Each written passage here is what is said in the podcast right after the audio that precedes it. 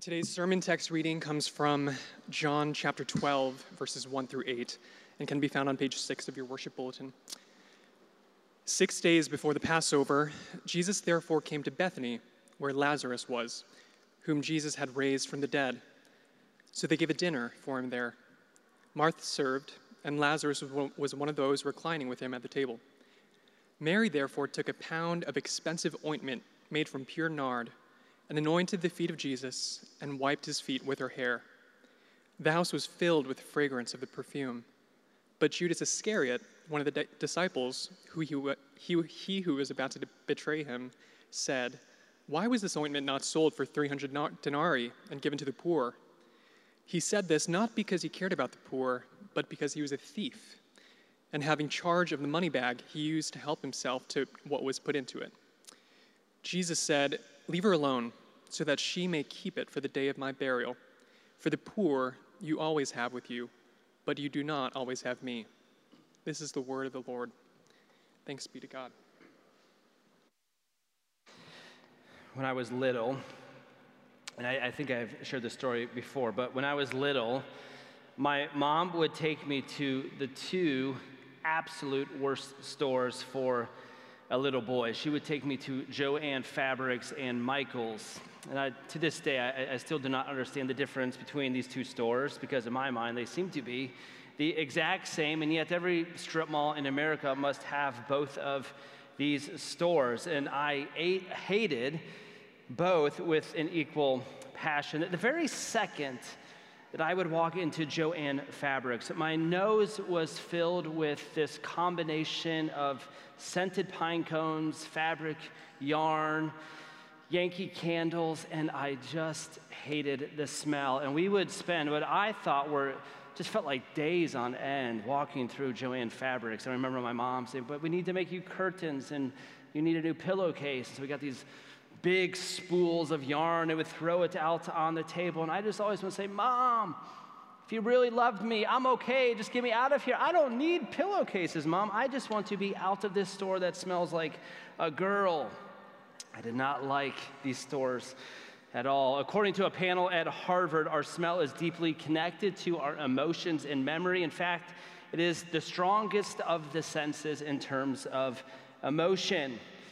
We see here in this account that this scene is taking place in a house that is filled with a scent. We know from the other gospel accounts that this house is the house of Simon the leper, and we see in verse 3 that Simon's entire home is filled with the smell of perfume.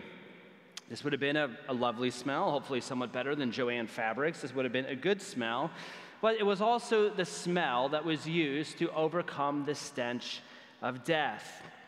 That as a body would begin to decay, this was the type of perfume that was used to anoint the body. We have now been in the gospel according to John for just about an entire year, and we are just now past the midpoint in this book.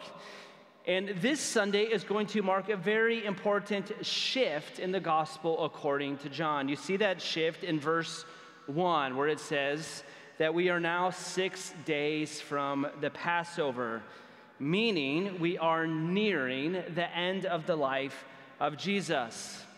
The first half of John covered multiple years, but it is the final days that are going to fill up this final half of the book, these final days that demand the most attention.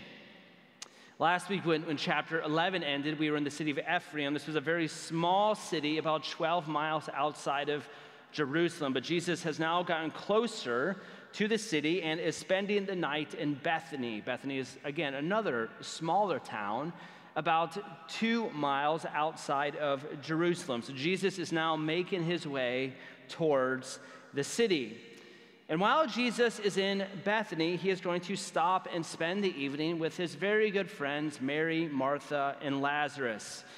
Mary, Martha, and Lazarus are actually going to host a dinner for Jesus. And we don't know exactly why this family is hosting the meal. It could be as simple as when your friend is in town, you have your friend over for dinner. Or perhaps this was a way of keeping Jesus safe from the authorities. Again, we saw last week that Jesus is now a wanted man, that the authorities are trying to arrest him. So perhaps Mary, Martha, and Lazarus thought, well, you know, Jesus can stay with us, and this would be a way of keeping him safe for the evening. But I think that they are actually hosting a deal to celebrate and thank Jesus for all that he has done. And my reason for saying that is because of what you see in verse 2, where it says, They gave a dinner for him. This sounds celebratory. This sounds like this is for his honor. This is an actual dinner for Jesus. Because remember, it was not very long ago that Lazarus was in the grave that these sisters are deeply grieved by the death of their brother, and yet Jesus comes and raises Lazarus from the ground. So, this is a way of thanking Jesus. And as you might recall, this family has significant financial resources. And so, again, my assumption would be that if this is a celebratory dinner for Jesus, they have bought very good food, they have bought the very best wine, they're going to throw a party because they want to honor and thank Jesus for all that he has done. And as Westerners, when we think of a formal dinner, we think of a nice long dining room table with very formal chairs surrounding the outside that would all be pointed towards the middle. And so you would sit, you know, like your, your mother taught you, would sit very straight and you would look forward. But this is not a Western table, this is an ancient dining room. So, yes, there would have been a table in the middle, and the table would have had the food. But surrounding the table, there would have been couches that you would lounge in, that you would recline in while you eat dinner. So, this is not, again, very like sitting in a chair. Jesus would have been lounging, meaning his feet would have been exposed at the end of the table. And so here you have Jesus. He is lounging on a couch, eating dinner. We know that this room is full of men. We know that Jesus is here, Lazarus is here. This is Simon's house. So we assume that he is in the room. We know that the disciples are also in the room. Now, in the actual house, there would have been two women, but Martha is in the background. She is busy serving. And in walks Mary into this room of men. Now, for any woman in any cultural period, a, room full of men is likely very intimidating, but for an ancient Middle Eastern woman, this would have been especially intimidating to walk into this room full of men. And yet, in walks Mary, and she begins to do the most remarkable thing. She begins to anoint the feet of Jesus with her hair. You see in verse 3 that Mary is using roughly one pound of ointment. The, the Jewish system did not use pounds, that's what we use in English. But when, when you do the math and do the translation work, it is roughly one pound. And it says that this ointment is very expensive, but it is just not a little expensive. This is off the charts, best of the, the best, extremely rare ointment. It was very very pricey. This past Christmas, I bought my wife Vanessa a, very little bottle of perfume from a nice store downtown. I, am amazed at how expensive that this little bottle of perfume can be. But this, the, the salesman, she's very nice, very lovely, and said, Oh, it's totally worth it. This is very rare. This is undiluted. There's very rare ingredients in, in here. Perhaps there's even liquid gold and the, the breath of angels and things that your wife is going to love and she is going to feel like magic. And so I said, Oh, yes, I should get my wife this little bottle of perfume. It's very rare. But what I bought my wife has nothing in comparison to what Mary just spent on Jesus. This perfume, this ointment, is from the nard plant. The nard plant was a very rare flower that could only be found in the foothills of the Himalayas. So, this plant was picked, it had to be carried out of the mountains on the back of a camel, and then would have to be transported all the way from India to Jerusalem. So, this is very rare, this is very hard to find. And Mary does not just have a little bit of nard, but she has a full pound of it. We see here that it's not watered down, this is not diluted nard, but we see that she actually has pure, 100% pure, organic nard. Wow, this stuff is very impressive. Judas, as you see in the text, he will estimate that this pound of nard is worth 300 denarii. A denarius was one day's wage. Now, if you consider that you would never work on the Sabbath, you wouldn't work on the day of a festival, this meant there were about 300 working days in the Jewish calendar, meaning that this pound of nard is worth one year's wage. So in our modern currency, that might be fifty to sixty thousand dollars. This is unbelievably expensive. Promise you that whatever I bought Vanessa was not fifty or sixty thousand dollars. This is off the charts expensive. But it's not just the expense that is so shocking here. In Mark's gospel account, we see that Mary brings in this nard ointment in an alabaster jar. And Mary does not just carefully pour out a little bit, one drop at a time. It says that Mary actually smashes the jar. There's almost a little bit of a, a recklessness to what Mary is doing here. And remember that this room is full of men. This is a very conservative society where women were often kept at a distance. And while Jesus is eating, Mary, as a woman, comes in and she lets down her hair. If you were a proper woman, you were not to let your hair down in front of men. A woman's hair was to be up. And yet she lets down her hair, and with her very own hair, she uses this very expensive ointment and begins to wash the feet of Jesus.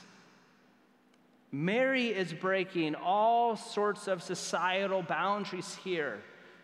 Her heart is completely moved by who Jesus is, and she is not going to hold anything back. Here at this dinner, all Mary wants to do is honor Jesus. And of course, Judas is watching this scene unfold. And we know that Judas is going to be the one that is just in a couple couple days, he's going to be the one that is going to sell Jesus for a far lesser amount. Judas, all he needs is 30 pieces of silver to betray Jesus. Uh, 30 pieces of silver in our modern currency, that would be a few hundred dollars, not very much money. So we know that Judas is a very bad guy. And so even here, we can be a little self righteous and we can be a little judgmental and say, ah, here's, here's Judas.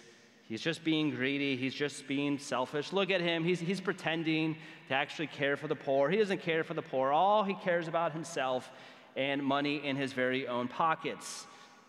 It is very easy for us to judge Judas in this story. But let's be honest with ourselves. In this story, we are more likely to be like Judas than we are to be like Mary. Judas is holding back, Mary is all in. Now, I would not say that my family was cheap when, when I was growing up, but I certainly would not say that we were an extravagant family. We were taught to, to save our money, we were taught to budget, we were taught to be moderate, I was always told by my parents, buy what you need, but when you buy, don't buy the most expensive, just get something middle of the road. I was taught not to be extravagant, that the Saunders were not the type of family that would spend $50,000 on nard. I was taught to be very conservative with our money, which, as an overall family value, is a wonderful thing. But what we do see here is that there are a few times when we are to break the bank. And this is one of those times. Inside of us, if we are honest, perhaps we have a little bit of Judas in us. When it, when it comes to matters of Jesus, we want to hold back financially. We, we don't want to give Jesus our full bank account. We do not want to honor Jesus with our most luxurious items. And even in our judgment, we, we can look at people, Christians like Mary, Look at her. She, she, she's a nut. She, she's breaking jars. She's breaking societal norms. She's on her knees. Her hair's down. We might say, Mary, Mary this is too much. You're, you're being far too extreme here, Mary. You are now a religious nut. You're a fanatic. Mary, you're being too extreme. Mary, we are Presbyterians. We are proper and we are decent, dogmatic. Mary, we, we like things done decently and in order here, Mary, and this is making me a little bit uncomfortable. Mary, Mary how about before you're so rash? Why don't we do this? Let's, let's pray about it. Let's uh, have a study committee write a paper, and then we'll check what John Calvin has to say about these sort of things, and then we'll pray a little bit more, and then maybe we'll make a wise decision on how we are to spend our money. But Mary, you're just being way too rash here smashing jars. You're making a religious fool of yourself. You can be a little judgmental. But Mary is actually a hero. Mary does not hold back her finances. Mary does not hold back her reputation. Mary does not hold back her emotions. Mary sees Jesus as being so infinitely valuable that she is giving everything to him, knowing that her friends are likely watching in judgment. Before I was a pastor here in Detroit, I was a pastor at Michigan State and did a number of Bible studies with football and basketball players. And there's one morning I was in the football building. It was a very cold January morning, so January is coming right off of bowl season. And I'm, I'm still not quite sure how I did this, but I got a little turned around in the football building and I ended up in a room that I was not supposed to be in, that this was not a room for, for people like me.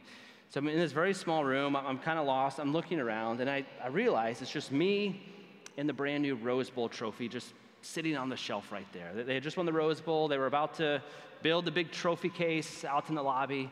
That wasn't done, so it's just me and the Rose Bowl trophy. And if you're a, a fan of Big Ten football, then it does not get any better than the Rose Bowl. Just think of all the, the practices that go into it, the sweat, the tears, waking up at 4.30 in the morning, working out until 9, 10 o'clock at night. Just the injuries, the injuries that these guys go through to win the Rose Bowl. It's just, it's just crazy. It takes an all in approach if you want to win the Rose Bowl. But if you are convinced that the Rose Bowl is worth it, then as a player, you are gladly all in. They knew the value of the trophy, and therefore they were willing to be all in. And that is what we see here with Mary. Mary knows that Jesus is worth it, and therefore she is all in. She just saw Jesus raise her brother from the ground. She knows the value of Jesus, and therefore she does not care what others think, but she is all in. Judas will criticize her, but Jesus affirms her.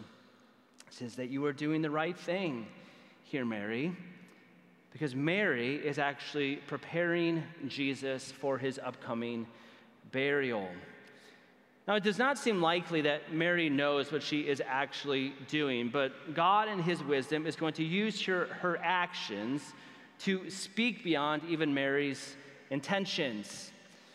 So, this is where the timeline of the gospel according to John is, is very important because in the timeline of this gospel account, we are now six days before Passover. The very next day in this account, which we'll see next week in verse 12, is the day that Jesus is going to make his entrance into the city of Jerusalem on Palm Sunday. So, the very next day, after Mary is anointing Jesus with this very expensive perfume, Jesus is going to begin his death march into the city. So, here is humble Mary now anointing Jesus for his very own burial. You might remember from a few weeks ago that when we were talking about Lazarus, that the crowds were very concerned that Lazarus's body would stink, that on the fourth day the body would begin to decompose.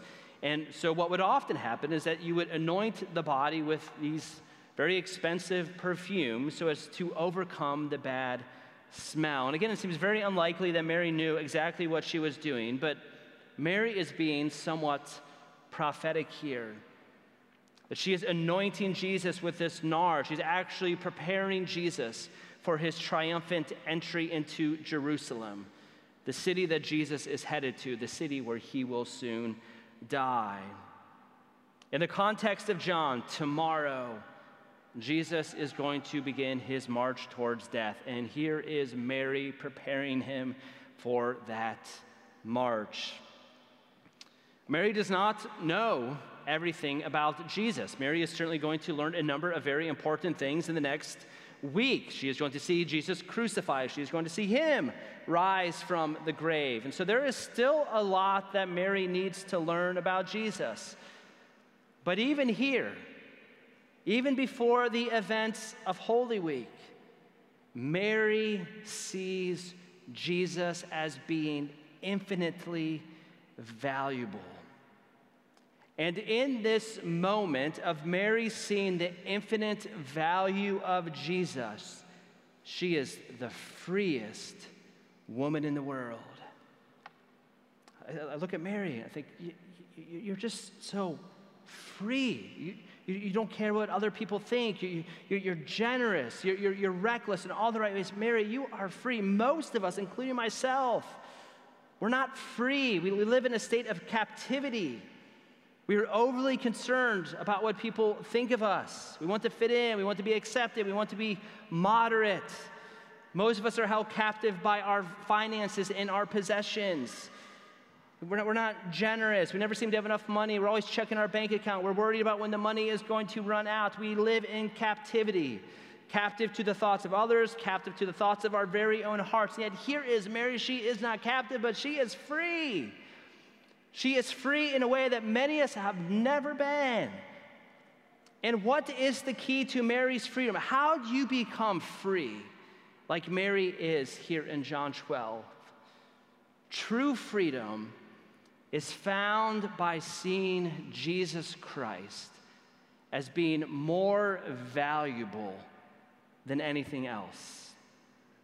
When you see Jesus for all that he is for you, you're going to be set free in life. When you see that Jesus is the resurrection and the life, John chapter 11. When you see Jesus as the good shepherd, John chapter 10. When you see Jesus as the light of the world, John 8. When you see Jesus as the bread of life, John 6. When you see Jesus who was with the Word and is God, John 1. When you see Jesus as the Lamb of God who takes away the sins of the world, you will be set free. When you see Jesus as the second person of the Trinity, the Son of God, of the exact same nature as God Himself, of the same value, worth, same substance, and yet, in mercy, Jesus would take on flesh to enter into the suffering of this life the point of Jesus shedding a tear at the death of his friend Lazarus, to the point of Jesus himself being embalmed like Lazarus and going into his very own grave, only after riding into a city on a donkey, where in this city he will be tried and convicted as being guilty.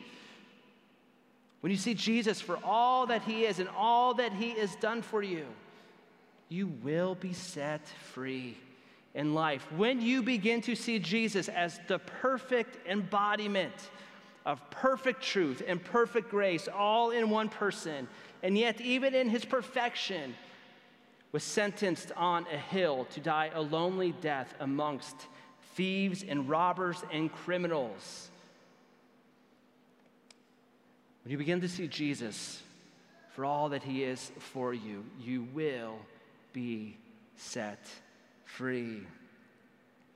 When you see Jesus as being the all glorious, all powerful, all sufficient Savior of not just the world, but of your very own life, when you see Jesus as not just a type of Christ, but as the only Christ, then you will recklessly run to him in adoration and you'll be set free from all lesser loves in life. Your, your, finances will not bring you down. Social propriety will not bring you down. The judgment of crowds will not even bring you down.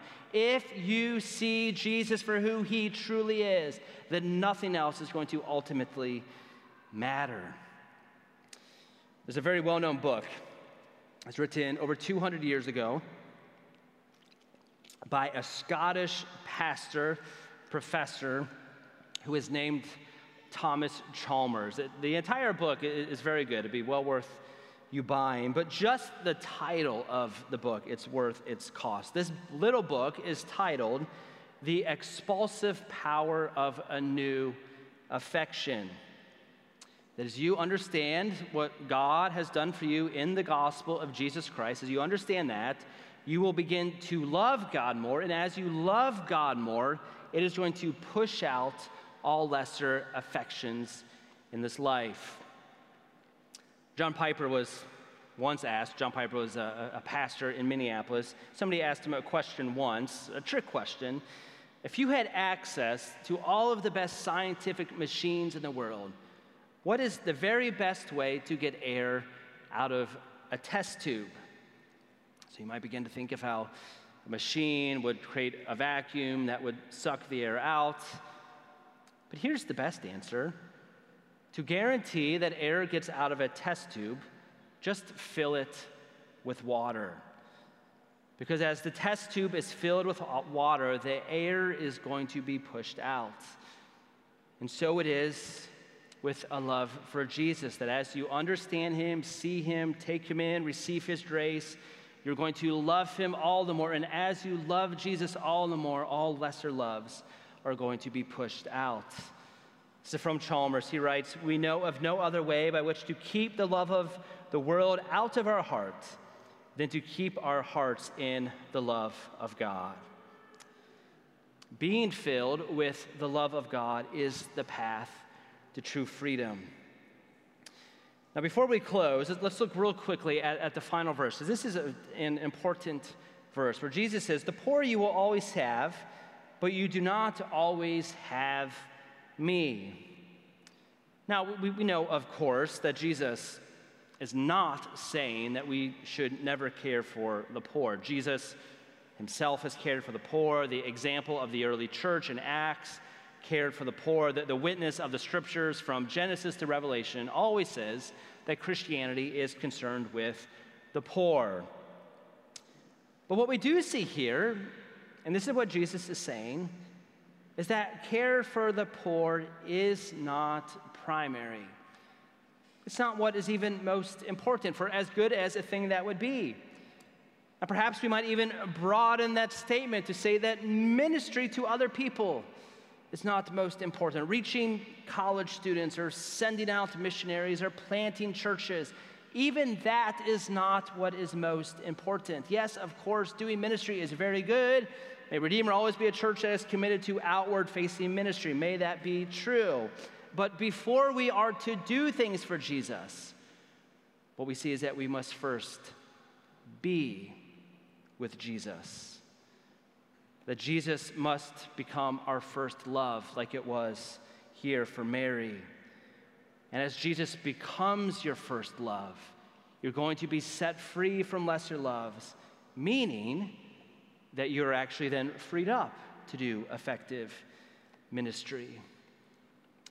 If you are overly concerned with the approval of people, you don't start by thinking about how to get rid of that sin. You start by running to Jesus. And as you run to Jesus, these lesser affections will be pushed out. If you are constantly anxious about money, if you are not a very generous person, you do not start by focusing on how to become a better steward, because then you just have different ty- types of affections for money. You start by running to Jesus, being filled with his love, and as you do, lesser loves will be pushed out. As Jesus becomes more and more precious to you, the things of earth will grow strangely dim in the light of his glory and grace. Just finished the first round of the first ever Redeemer Presbyterian leadership class. And in this class, one of our, our final conversations was talking about the Westminster Standards. And the first question of the Westminster Shorter Catechism is What is the chief end of man? Namely, what, what is the point of your life? Why did God make you? What, out of all that you're called to do as a mom or dad, as a college student, as, as a child, as an employee, out of all the things that you're called to, what is the most important part of your life? The answer is that we are to glorify and enjoy God forever. And here in John chapter 12, we see that Mary is one of the best examples of question and answer one that you are ever going to find. More than money, more than luxury, Mary wants to glorify and enjoy Jesus. More than fitting in with the crowds and following what the society sets to do and how we are supposed to be moderate people, more than all of that, Mary wants to glorify and enjoy Jesus.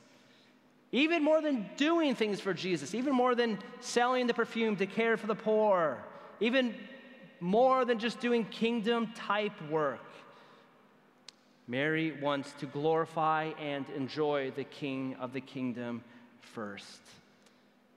So, this wonderful woman, she, she, she, takes down her hair. She doesn't care what these men think. These men hold no judgment over her. All she cares about Jesus. So, she takes down her hair. She smashes a jar. Perfume that's worth tens of thousands of dollars is poured out. And this wonderful woman is going to prepare Jesus for his most important moment. She ministers to Jesus before his death. Mary values the king more than anything else, and when she does, nothing else ultimately matters. Jesus is the Christ. He is infinitely valuable. See Jesus for who he is, keep looking to him. And as you look to Him and as you pursue Him and as you love Him, you'll find that the lesser things of life will slowly fade away. Let's pray. Well, Father, we, we recognize that there is a great danger to moralism. We know that the, the hero of the Bible are not the, the various characters. We know that Mary was a, a fallen woman, that she needed your grace, and yet this is a wonderful example that you have provided for us of a woman that loves you with her whole heart, mind, and soul. A woman that is willing to do anything, to lose everything for the sake of just being with you. And so while we pray against moralism, we do pray for a helpful rebuke, and we pray for a similar kind of understanding for who you are. Jesus, we thank you that you are valuable. We thank you that you are the second person of the Trinity, that you are fully God, yet in love came into Jerusalem to die on a cross for our sins. We thank you for our, your value. Now give us the kind of faith, the kind of sight, so that we might live to honor you. In Jesus' name, amen.